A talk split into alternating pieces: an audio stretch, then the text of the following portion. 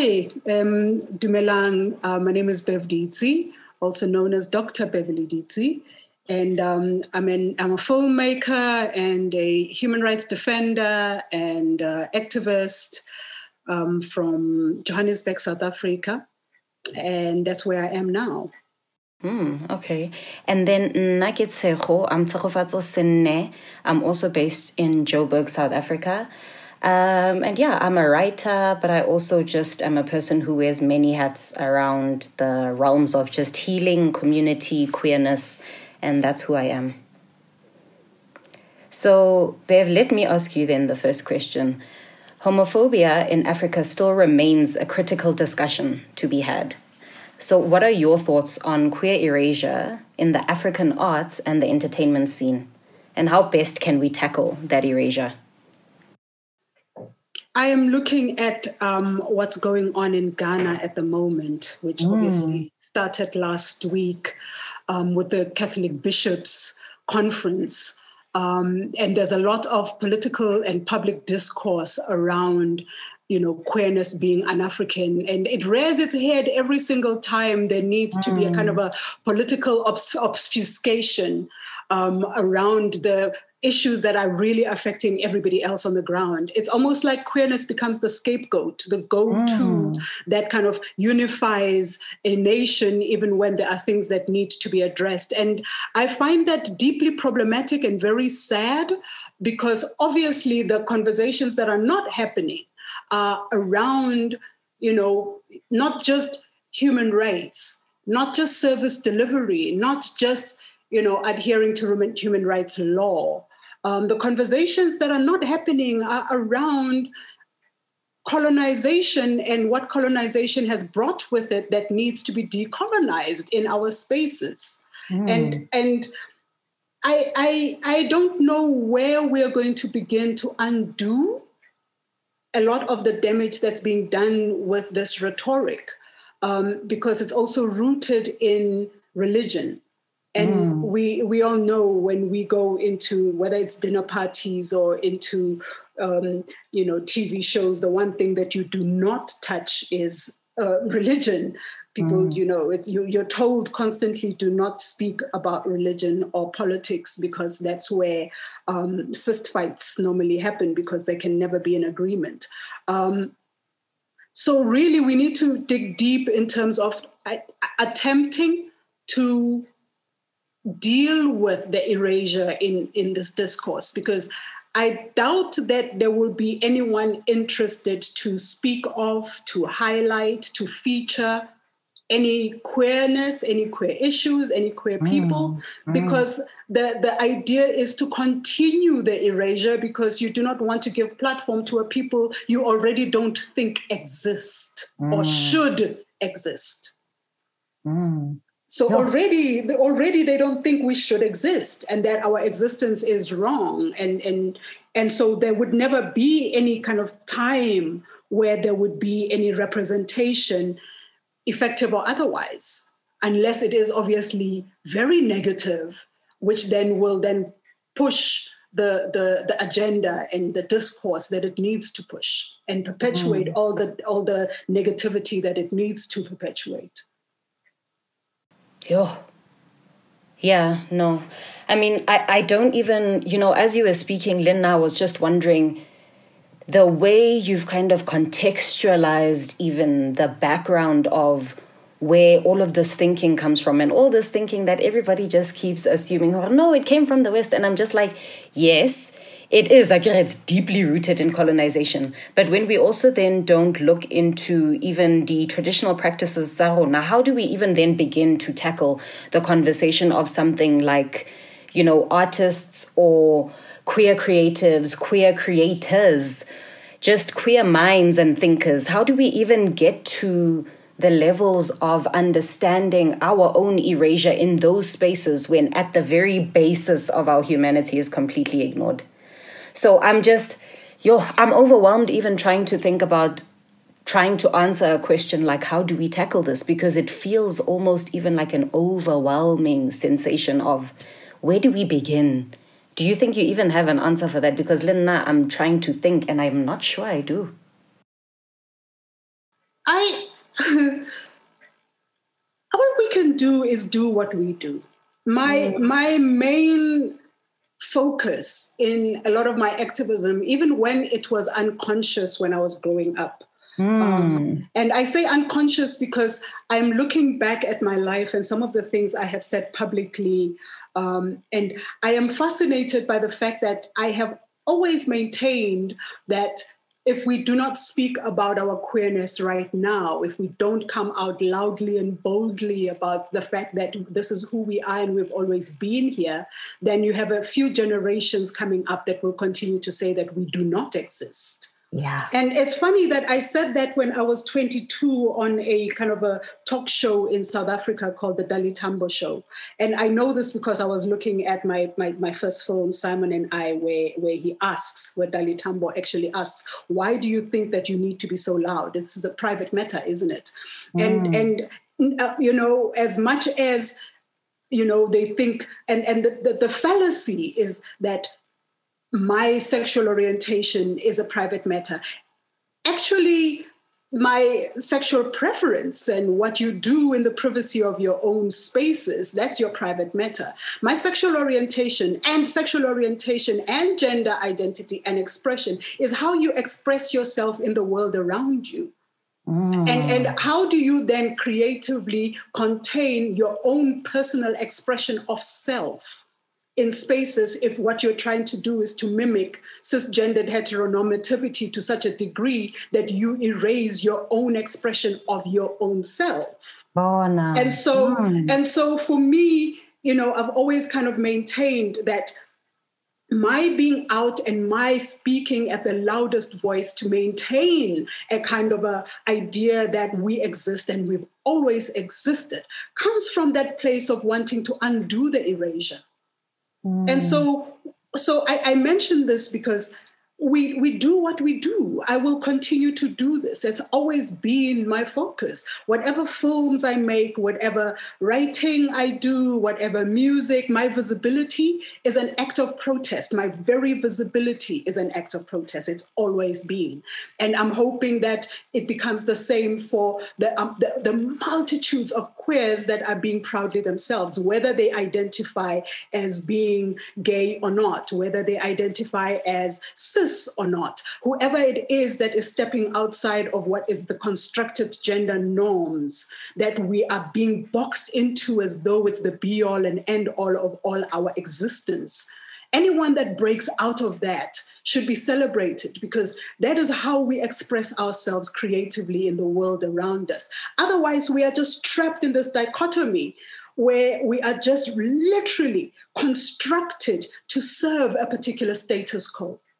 And I, I believe that the more people begin to understand that, that not only is it capitalism, patriarchy, mm. racism, all, all of this has been constructed in order for us to toe a particular line in order to maintain the status quo of the only people that are in the powers, that the superpowers that rule us, not for any other reason. And so I believe that the more people learn and understand that, the more people will begin to break away from the chains of these binaries because they, these are chains. I mean, you have a, like examples you know cisgendered heterosexuality is is so it's it, it's become so I don't want to use the word rigid because even rigid feels soft. Mm, you know, you. It's, mm. it's become it's oppressive to to a point where you know people think that women are the ones that are actually oppressed. Men are just as oppressed. You, you'll have a brother being all ashy. The elbows are ashy. They're ashy. What happened? Oh they didn't use the lotion because the lotion is pink. What madness is that? It's going to smell too flowery too nice. That is oppression that is oppression, like just completely and totally being oppressed by constructs that you don't even understand yourself, constructs that should not even exist. And so I really believe that really our jobs, those who do understand it, is to keep trying to break the taboos and and and and and speak up and show whether through you know through our writings or through our films or through music in every single way possible. Just how damaging all these constructs are to not just the queers but to everybody else. And i think that's one of the things that a lot of these people don't even realize. Well because to us also it seems like such a simple connection to say that but do you not realize that all of this oppression is connected all of this oppression is affecting us, maybe at different levels, different, you know, depths. Mara, we are all being affected by this, this way of thinking, this way of structuring and putting our lives into these systemic processes that essentially strip us completely of our humanity. And I know that one of the things that you are constantly saying whether it's, you know, a specific quote, as in the words are coming straight out of your mouth, or it's coming straight from your art, your work, your film. Because I know that, and all all the people who who kind of interact with your work and engage with your work know that when your work comes from a politics of love and it's born from a love of our community of our people and that's that's one of the main reasons and one of the main i think takeaways that i take from everything that you put out. It's that thing of saying we cannot thrive off anger constantly. Righteous anger yes can power us in so many different ways but so many of us become these people and do this sort of work and start creating and putting our lives into history because that's essentially what we're doing. Like we're cementing ourselves in history. And most of us do this work because we have such a deep, deep love for the people who we are. Who are our people? Who is our community? And how do we strengthen the love and sustain that community into years to come? Do you, do you think I've kind of gotten the reasons, not even, I'm sure there's not even one reason to kind of define the reasons you do your work and where your work is rooted. I used to come from a place of anger. I think I spent oh. most of my activist life coming from a place of anger.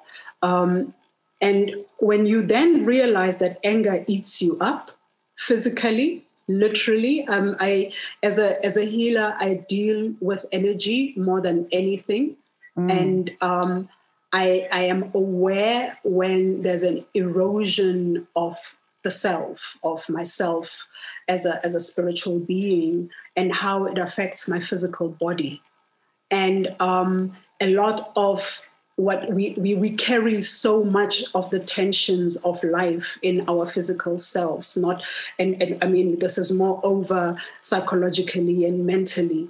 Um, there are so many things that break us. And mm. i i realized that i was being broken. Um, I, whether it is not being able to sleep at night um, which then affects your productivity and your weight and your eating habits. Um, it is substance abuse. Not that I have been a substance abuser, um, but you know, cigarettes is substance, and the way I used to smoke has affected me. Um, I'm asthmatic now, so I'm a very kind of I'm a poster child for don't smoke, even though I hmm. enjoyed it. Um, mm. You know, there are so many things that affect us. The queer community and substance abuse is something that is known because people are trying to find ways to cope. Um, mm. I used to I used to come from a place of anger, and I someone a friend of mine who is a Hindu said to me, you know, anger is like holding a hot coal in your hand. The only person it hurts is you. Mm. And so, you know, I would have to physically remind myself to put the anger down. And once you do that, because energy dissipates, but energy can also be, you know, brought back and the energy that I wanted to emanate from me is an energy of love, as you said. Um, and of course, you know, when you read revolutionaries like Che Guevara, that's where, you know, when you hear Thomas Sankara, revolution is from a place of love. Or what, what, one of my, you know, favorite, not so favorite um, activists and revolutionaries, Andile Mngxitama would say, but I'm a, I'm a romantic. Revolutionaries are romantic um, because you know you're a revolutionary because you come from a place of love. Um, mm. even if even if it eventually gets you know sidetracked bastardized because power corrupts we know this. Um, ultimately i've had to come from a place of love because then at least you know that love replenishes you. Love fills mm. you love you can never have too much. You can you, you it replenishes. It you high shorty. High fairly you know the, the well of love is con- continuously overflowing. And like i said i'm a very deeply spiritual person. I do i believe i believe in god. I love god. I love the lord. Um, i really honestly believe that we are all here for a reason and a purpose and a lot of it emanates from love. I mm. really believe that. And obviously it, it is how the idea of God and the idea of our maker has been totally bastardized in order to um, serve the purposes of those who are not even believers in God, who are then manipulating and using the rest of us against the very God we're supposed to be believing in. I mean, I could go mm. on and on and on, but ultimately, really, I come from a place of love. And um, and it's not just love for the queers you know my people are everybody my people mm. are black my people are women my people are queer my people are the marginalized my people are everybody and mm. and um because also there's a fallacy that queer people only fight for queer people hey Borna. Mm. as mm. though we don't live in the same communities as everyone else as mm. though mm. we we are not affected by the lack of service delivery like everyone else, as though we have police stations that are better because we are queer, because we fight for the queers. No, we're living in the same spaces. and so, you know, my my liberation should reflect your liberation too. So my people is everybody. And mm. I, I, I, I have to come from a place of love. When I see my people happy, I am happy. Mm. Uh, so I know I know my work often centers kind of creativity as a central pillar of kind of social justice, ne? And what does what does it mean to you to create whether in your own life or within your community? How does creativity fuel your activism? creativity fuels activism period mm. um, you know we we have to find different ways to express ourselves and we can't all be standing on a podium and and on a soapbox. You know there are different ways to express the things that need to be expressed.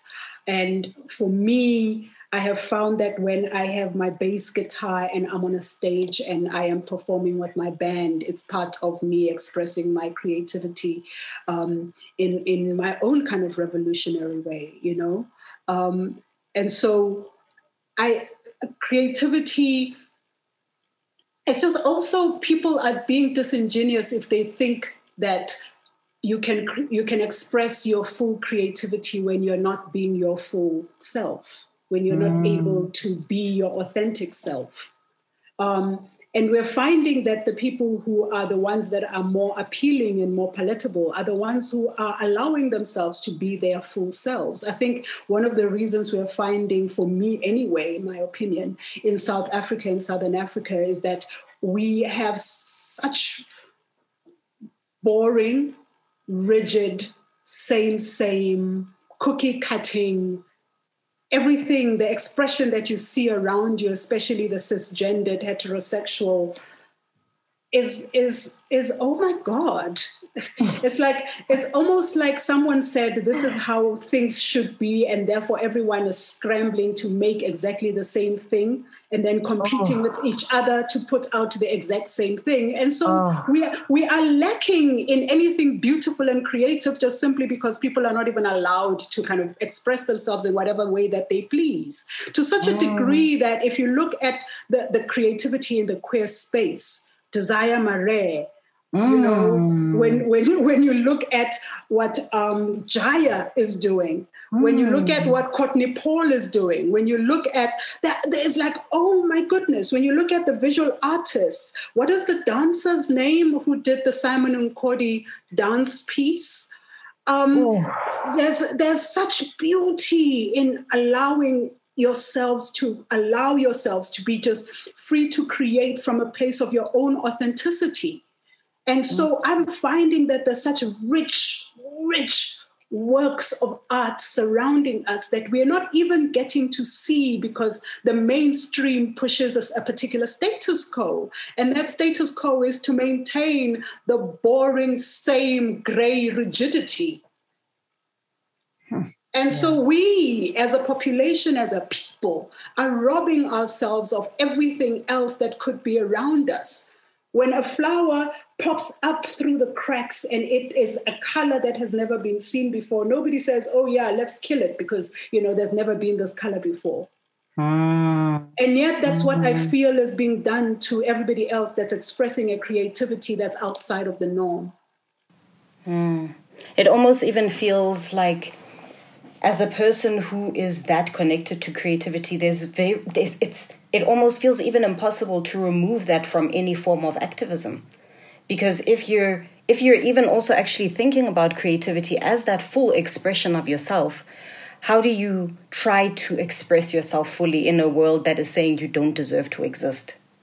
You know, how do you how, how do you get away from that world and even find any point of comfort, of contentness, of pleasure, of joy that you're even able to create when you've got that weighing down on you. So I think even our even our creativity feels incredibly revolutionary because it's saying that not only do I deserve to exist, but I deserve to exist in exactly the way I want to, in the way that is expressive of the person that I am, of the lineage I come from, the guides that are coming with me, the ancestors that are with me in that time, and it says, Here I am, I'm showing up. And I'm not going to be apologetic about it because to me, that's what creativity feels like. It says, I'm willing to express myself in a world that's telling me, no, no, no, no, but shut up. So it feels incredibly revolutionary, even the very act, you know, even the act when, you know, I think a lot of queer creatives or artists feel that need to, you know, fall into the cookie cutter that you were speaking about. In because you know that's what power tells them. No you need to you need to fit into this mold for you to gain any semblance of success. So hey bona what's about when we say oppression is collect oppression is everything is connected. It's that capitalism functions in that way patriarchy functions in that way the heteronormativity functions in that way. So us being able to even create and share that with the world and say, here is a little piece of joy in a world that is telling you that you don't deserve to even imagine or dream yourself into a world where you can express yourself. Yo, this is going to sound like a sermon, Waitsi, by the time we're done. I am inspired by every single one of us who dares. Ah. It's almost as though what I am sensing around me is that the young creatives and not just not so young creatives are not even caring about platforms and exposure anymore. Mm. It's mm. like you'll find me if you find me. if you don't, it's your loss. But yeah. when you find me, you're going to find something explosive, mm. something that has not been seen before and that's what creativity is isn't it is to be mm. is to be imagining ourselves and imagining our futures in different forms and in different ways that are not stifling i mean if you look at god and creation god imagined this world and god mm-hmm. said if you're going to go biblical is that you know i i i am wanting to see an expression of myself and so God imagines the planets and the animals and the oceans and the mountains. And God imagined all of us in our varied genders because God is also not one gender, right? Mm. As a spirit. Mm. And so we are then in our expression of our own creativity are imagining things that have never been before when someone created a genre called kwaito it did not exist as we know it Mm. When mm. someone created a particular dance that did not exist until that person created it. whether they dreamt it, whether they woke up with it, whether it was a flash that happened in their brain and they came up with it, whatever it is that we are creating, the software, the computers that we see, somebody created that. That's mm. creativity, you know? And when you're not allowed to then express that creativity, it's, it's, you, you, it's almost like progress. Life itself stops. That's why everything is so gray, right? So mm. I'm inspired by watching and seeing all these people that are just creating and not even caring. I'm I am so fascinated by queer spaces and, and what I'm seeing the queers doing. Um, whether it's visual arts, whether it's photography, whether it is television, film, just anything that makes you feel and connects in the truest sense of the word. Um, I cry a lot I cry in films. I, I oh. cry when I oh. see a beautiful dance. I cry when I hear a beautiful voice singing. I when I hear melodies. I, I beauty makes me cry because mm. we are missing so much beauty in our lives just simply because of how we are being stifled. Um, and so I'm inspired. I really am. Everything that I do, I, I, look around and I see all these young people doing incredible things, and it inspires me. I really do think that even though it's subtle and it might look small, we are changing the status quo. There's a shift. Mm. And I, I see the shift. Can, I feel mm, it. You can feel it. You can yeah, feel it. There's mm. a shift. Um, and sooner or later, everyone else is going to be looking around going, wait, where did this boat leave us? When did it go? Kanti ho etsahalang? Re ne re le ah. kae rena kanti when this boat left? Ah. you know what? We are moving. And, and you know, they'll catch us kwa le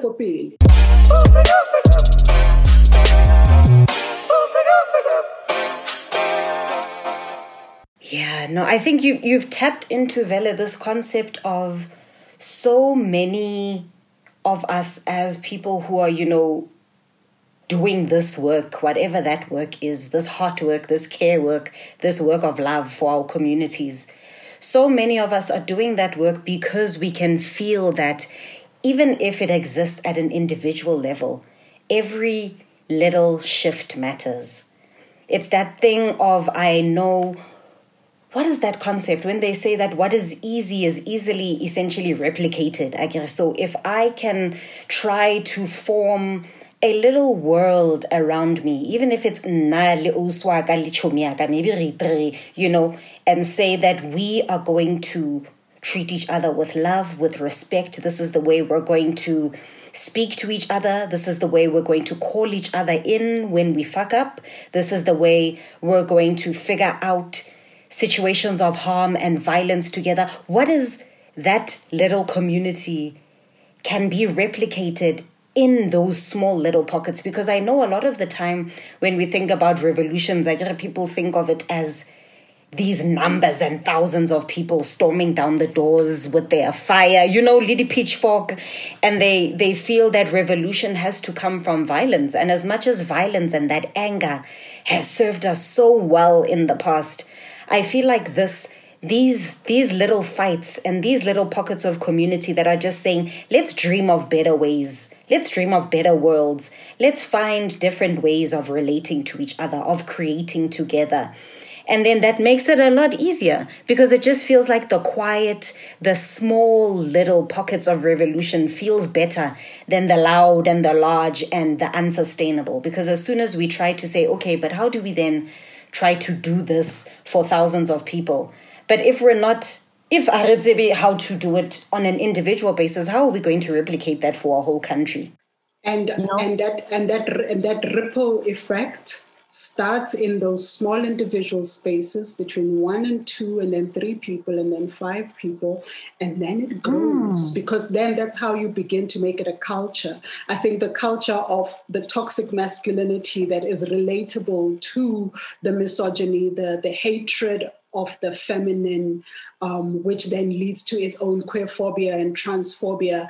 All of that started off as a kind of a habit that was started in little individual pockets that then translated and then grew and mushroomed and became a norm and mm. became the status quo. And so, of course, yes, one can see very easily how that can be undone slightly and subtly until it mushrooms just simply by doing the opposite. And i mean my friends and i speak of this as you know beginning a kind of a you know I, I, I, there's a t-shirt i'm seeing you know young people. I don't even know where this came from but it says the future is um, female.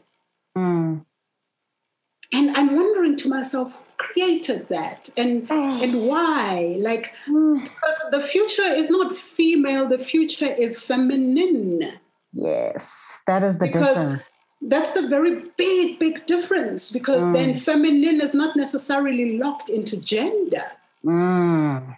you know mm. femi- feminine from a feminist concept is approaching things from a almost the opposite of how masculinity would approach and mm. and the masculinities masculine's approach for me especially the more toxic masculine the more overt brutal you know masculinity would approach things from a place of like revolution with thousands of people and their guns mm, mm. and i mean world wars have been fought since the beginning of time as we know it since the beginning of their time because i'm very interested in in the story before his story. Mm. What was the story before his story? Because his story tells us that he is the superpower and that there's only one way of being in the world.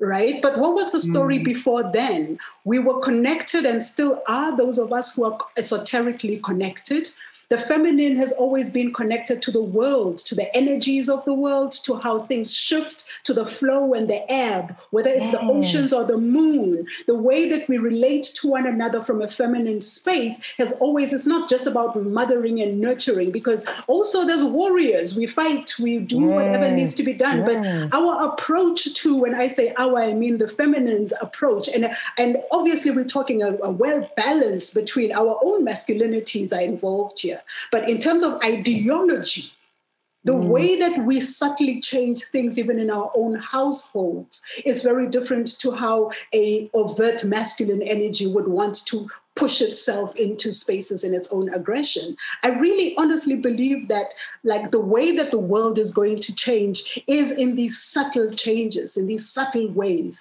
And creativity, you know, is, the, is at the center of giving birth, excusing the pun, of this whole new way of being. I mean, a feminist economy. We speak of a feminist mm. economy. People, people look at us funny like a feminist economy. We don't need to be competing with one another.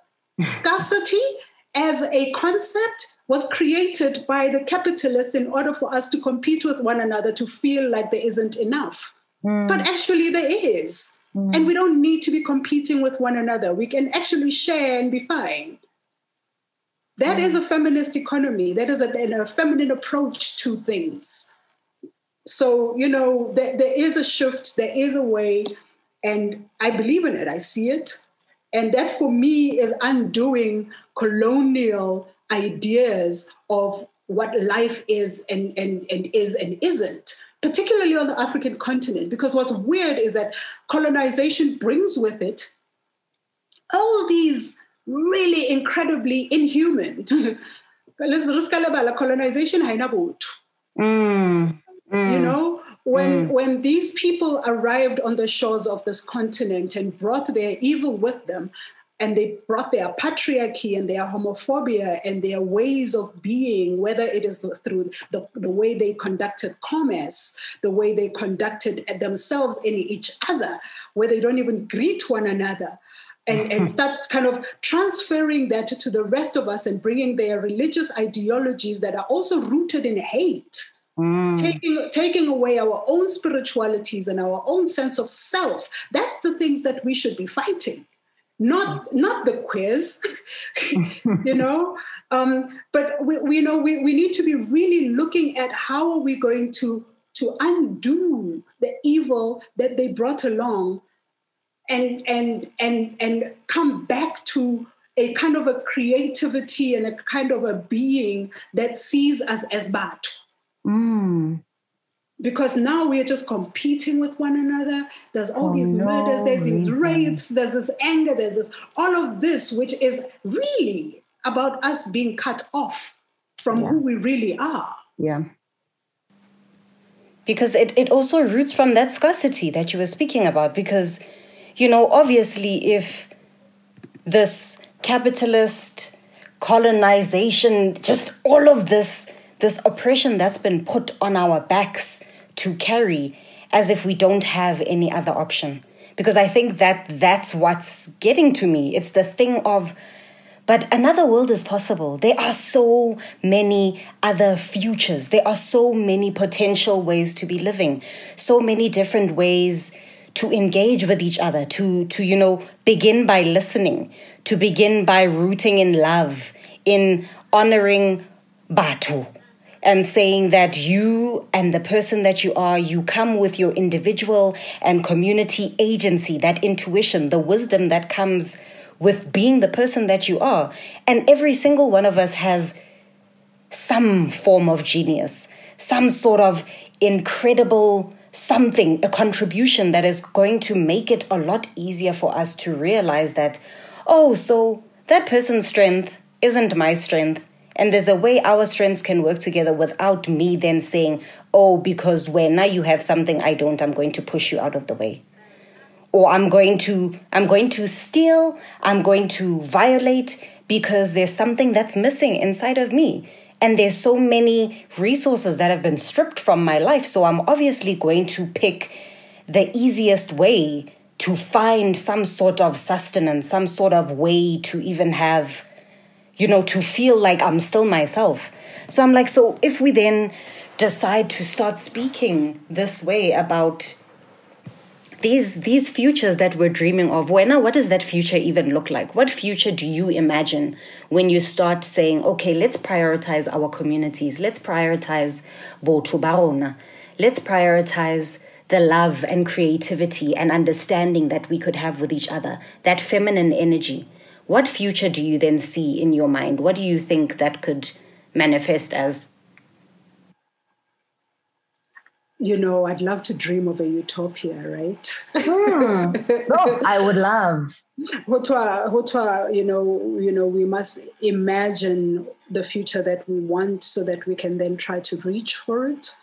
Mm. And I think for me, it's it's it's very simple. Um, I think just being safe enough to be able to walk in a street and, and see the stars and enjoy them um, is a future I imagine. Being able to, to live in a society where we are all able to eat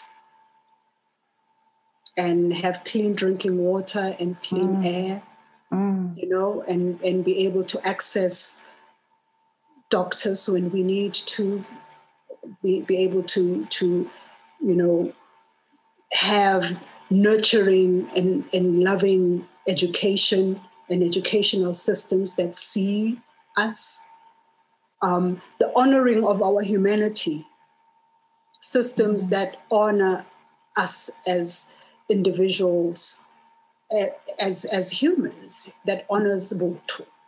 Mm that's that's that's the utopia that I I, I see that I would like to see, um, and I think that's what we we a lot of us who call ourselves activists, whether it's climate activists, whether it's GBV activists. Oh my God, I hate that term with my with a passion. What is GBV? I don't. Um, sorry, I just need. Can I just sidetrack quickly and just get on, mm. get on my soapbox? Mm. So I remember a time when we used to call this violence against women and children. Mm. Because it doesn't matter how much there's equality in the violence that is meted, but the percentage of women who violate men is so minuscule. But somehow someone managed to come into the picture and change that to GBV, some generic as though the as is not a person who is doing the violating. Mm. So now responsibility does not lie where it needs to lie Wow. Wow. I know whoever came up with that is an abuser themselves. I'm sorry, there cannot be any other way. And mm. whoever it is that adopted it and accepted it is someone who's either being abused themselves and kind of does not want to like see any responsibility being taken or they're just an apologist. Um, coming back um, from my soapbox, apologies. Um, Thank you. Mm. I really, really look forward to to you know a time when, and I think it is possible. I, I do believe that there's no way one can call themselves an activist and be activisting without thinking that change is possible. You know, because then what's the point? What are we doing it for? Um, especially those of us who don't get paid to do what we do you know yeah. those of us who don't depend mm. on magazine covers for what we do mm. Um, mm. is that you must believe in change you must believe deep in your heart i believe in humanity i believe that people are inherently good and that if people have all the resources that they need to make their lives a success and to fulfill some of their dreams or at least have like an option of having attainable dreams you know, because I mm. think all of us really have all the same ingredients in common. We want to be happy, we mm. want to fulfill our dreams, we want to love and be loved. And we want to, to, feel eat, safe while breathe and feel mm. safe. You know, mm. um, I, I believe that it is possible, but so much has to change in order for this to happen. So much has to change. Um, the way that we are approaching life right now, this this cookie cutting, monolithic way of looking at life, at looking at self, at looking at ourselves. And then, of course, the whole cishet narrative about who queer people are. And it doesn't mm-hmm. matter how much you scream from the top of the roofs. They continue to believe whatever it is that they want to believe because narratively it suits it suits them to believe whatever it is that you know you don't know who you are, you're confused, mm, it's Western, mm. it's un African, you are trying to be something you're not. No, you are being something you're not mm. in order to fulfill some status quo that you don't even know or understand where it comes from, you know? Mm. It doesn't matter yeah. how we scream, but but because we are creative, we are finding different ways to get that point across, and slowly and slowly, it is actually changing. This might be an unfair question, actually. Mara, do you think that African queer creatives have some sort of responsibility to create work that challenges, you know, these narratives that say that queerness is un-African and essentially we don't deserve to exist or we shouldn't exist? Do you think that's the responsibility of the creative? I don't think it is the responsibility of anyone to to be trying to change minds of those who are hell bent on tyranny. Mm. Because then instead of you expressing yourself authentically and doing what it is that you're born to do, you are then attempting to change minds. You are then working towards it does I, it does not that does not make sense to me Mm. Um, people will change when people want to change. Mm. People will change their minds when they want to change their minds. Um, it wouldn't matter how much what creatives do, how we do it. When when the Ghanaian bishops refuse to see us as human and refuse to see us as anything other than vile and evil, it doesn't matter how creative we can be. So I don't think that it is fair to expect African creatives to be the ones who are responsible for, for, for trying to change anyone's mind. I believe that that will happen organically on its own, the more people are true to themselves, the more people are expressing themselves in the best ways that they know how. Mm. You know, I mean, if I, I could make all kinds of examples where somebody will say, you know, I didn't realize that so and so was queer and I love them anyway. Um, and maybe it is through my loving Caster Semenya that I realized that maybe there isn't really anything wrong with these mm. people. And I say mm. these in inverted commas, right? Mm. It's like, oh wow, I I loved um, you know George Michael so much. Um, it didn't matter that he was gay. Mm. That's because this is not somebody who went out of their way to use their creativity to change anyone's minds. They were just authentically themselves. Yeah.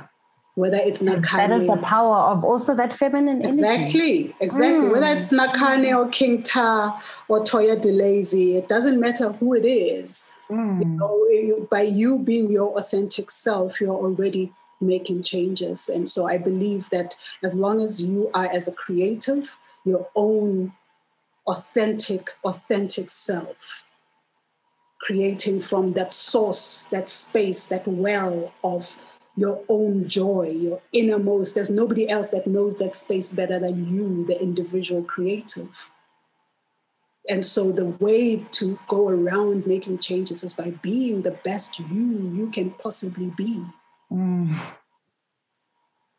I really believe that. yeah. Hey, wait, see, I, I just, I'm, I think I feel even overwhelmed to think about how much has been taken away from our humanity. To think that even as we're discussing, Hori, you know, what is this utopia that you're dreaming of?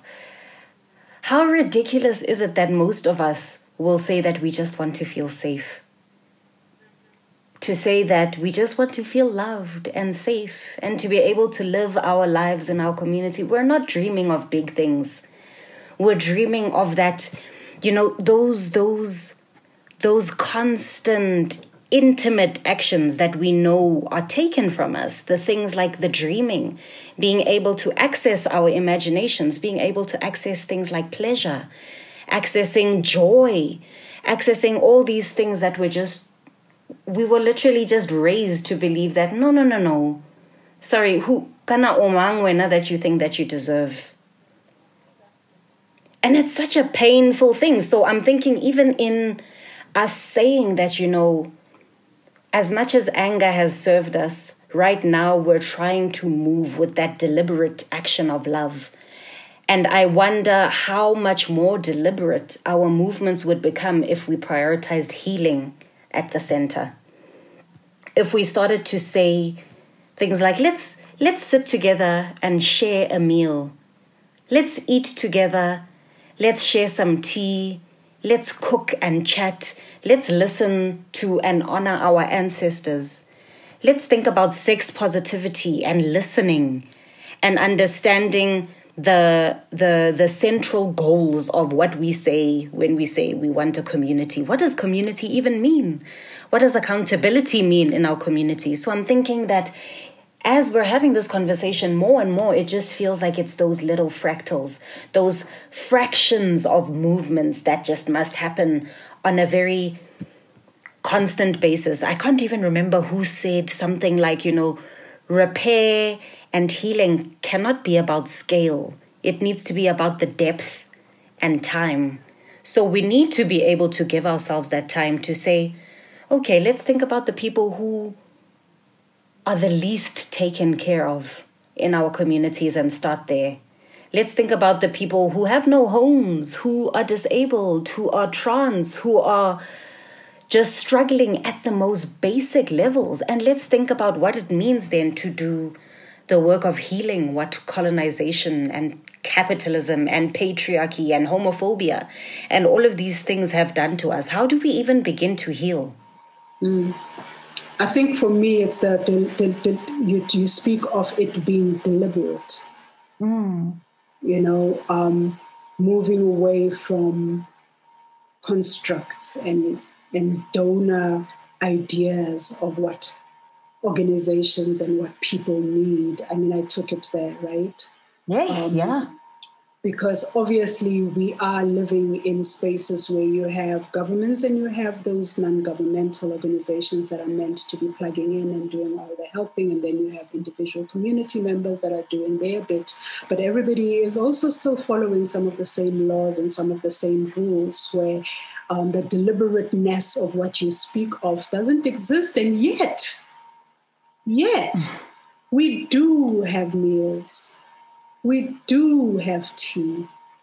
We do gather together as sometimes as friends who then say, you know, we might not be deliberate in how we say, Ish, Chomi, I know you're broken. Are you okay? But just by being in the same space and saying, Have you mm. eaten? Mm. There's healing in the question, Ujile. Mm. Oh, that's my favorite question. exactly. exactly. It's a question I ask a lot because sometimes that's all somebody needs is just the, the energy of care, mm. the deliberate energy of care. So we might not have the high fancy words to, to explain what it is that we do in our own communities, but we have created pockets. Mm. We do have cabals. Yes, they are cliques yes, they can be segregationist, and yes, they what did what did they say? Clicky. Yeah, clicky. Mm. You know, they can be grouped and they can have their own competitions and their, but they're still communities. There are mm. communities. All of us live within communities where, if if you don't have that, and you are aware, you can foster it. Mm. And and it's just by saying, hey, can we get together once a month? Everything's short and you just get together once a month. You never know, for sometimes the person you are asking to get together once a month, it's the first full meal or the only full meal they'll have. Mm. Mm. You know, in a while, you know what I mean, mm. um, or just like just somebody just caring enough to hear what you have to say um, and just listening to you for no reason except for oh i'm listening to you so i you know it, it, while we are not deliberate in calling these by fancy names i do think mm. that we do have communities that we have created that build us and mm. we can mm. build on that we can build on that um, there's just there's just a lot of damage that needs to be undone, whether it mm. is in the broader world or it's within our own communities um, there's a lot of damage. Mm. And, you know, in other places around our own continent, when there's a brokenness, it almost feels like healing is so far away because first mm. there needs to be an acknowledgement of the brokenness. Mm. And one of the things we didn't do in this country, South Africa, is acknowledge the brokenness. Oh, yeah. And and that is for me the first most unfortunate thing is that none of us actually said, yo, we were broken. And then so now, what does it mean to fix? What does it look like? We were all just so happy for freedom. I kept hearing, ah, we're free. And every time you kind of try to define that freedom, it, it was never articulated. It's almost as, as, as difficult as trying to describe the utopia we want. Mm. That's what that free, but because we were free and we were feeling that euphoria of freedom in the early 90s, we all kind of started saying we are free, we are free without defining it for ourselves. And without mm-hmm. defining without mm-hmm. defining it for ourselves, we end up being in the same space we were before the feeling of freedom because we never mm. defined it. And so we could never work towards it. Mm. So even in the naming of that trauma, Absolutely. the healing. Mm. Absolutely. We need to acknowledge the trauma. We need to acknowledge the brokenness. My love for, for especially my queer folk, you know, and every time I would say, don't ever, don't ever let them tell you who you are. Don't let them doubt your existence. You are mm. you, you know, it's begin to heal from that place there's nothing worse than loving God as a child and being told that God hates you by people who don't yo, know Yo, like, yo. Which God is yo. this that hates? I, I like that that concept has always baffled me and it took me years to come back from that place where I'm told that God hates me. Mm. And it was so good. That thing yeah, is so painful. Yeah. And I think my defiance And my anger came from that place of, you can't tell me about God. I know God. Mm. The God you speak of, that's a man. That's a really toxic man. Mm. That, that, that jealous man. A deity, a whole God who created the entire planet, jealous? that's you, Mr. Man. Mm. You know, and once I began to understand that, it, I, it freed me on a personal level where I just I realized that you know what, until God comes down personally and, and points, you cannot tell me, and I, that's a hill I will die on. yeah. I think that's probably a good place to end this conversation, Viti, because my heart is full. Thank you. Thank you. No, I think I just want to say, and I know every time we speak, I say this because I'm so, so thankful.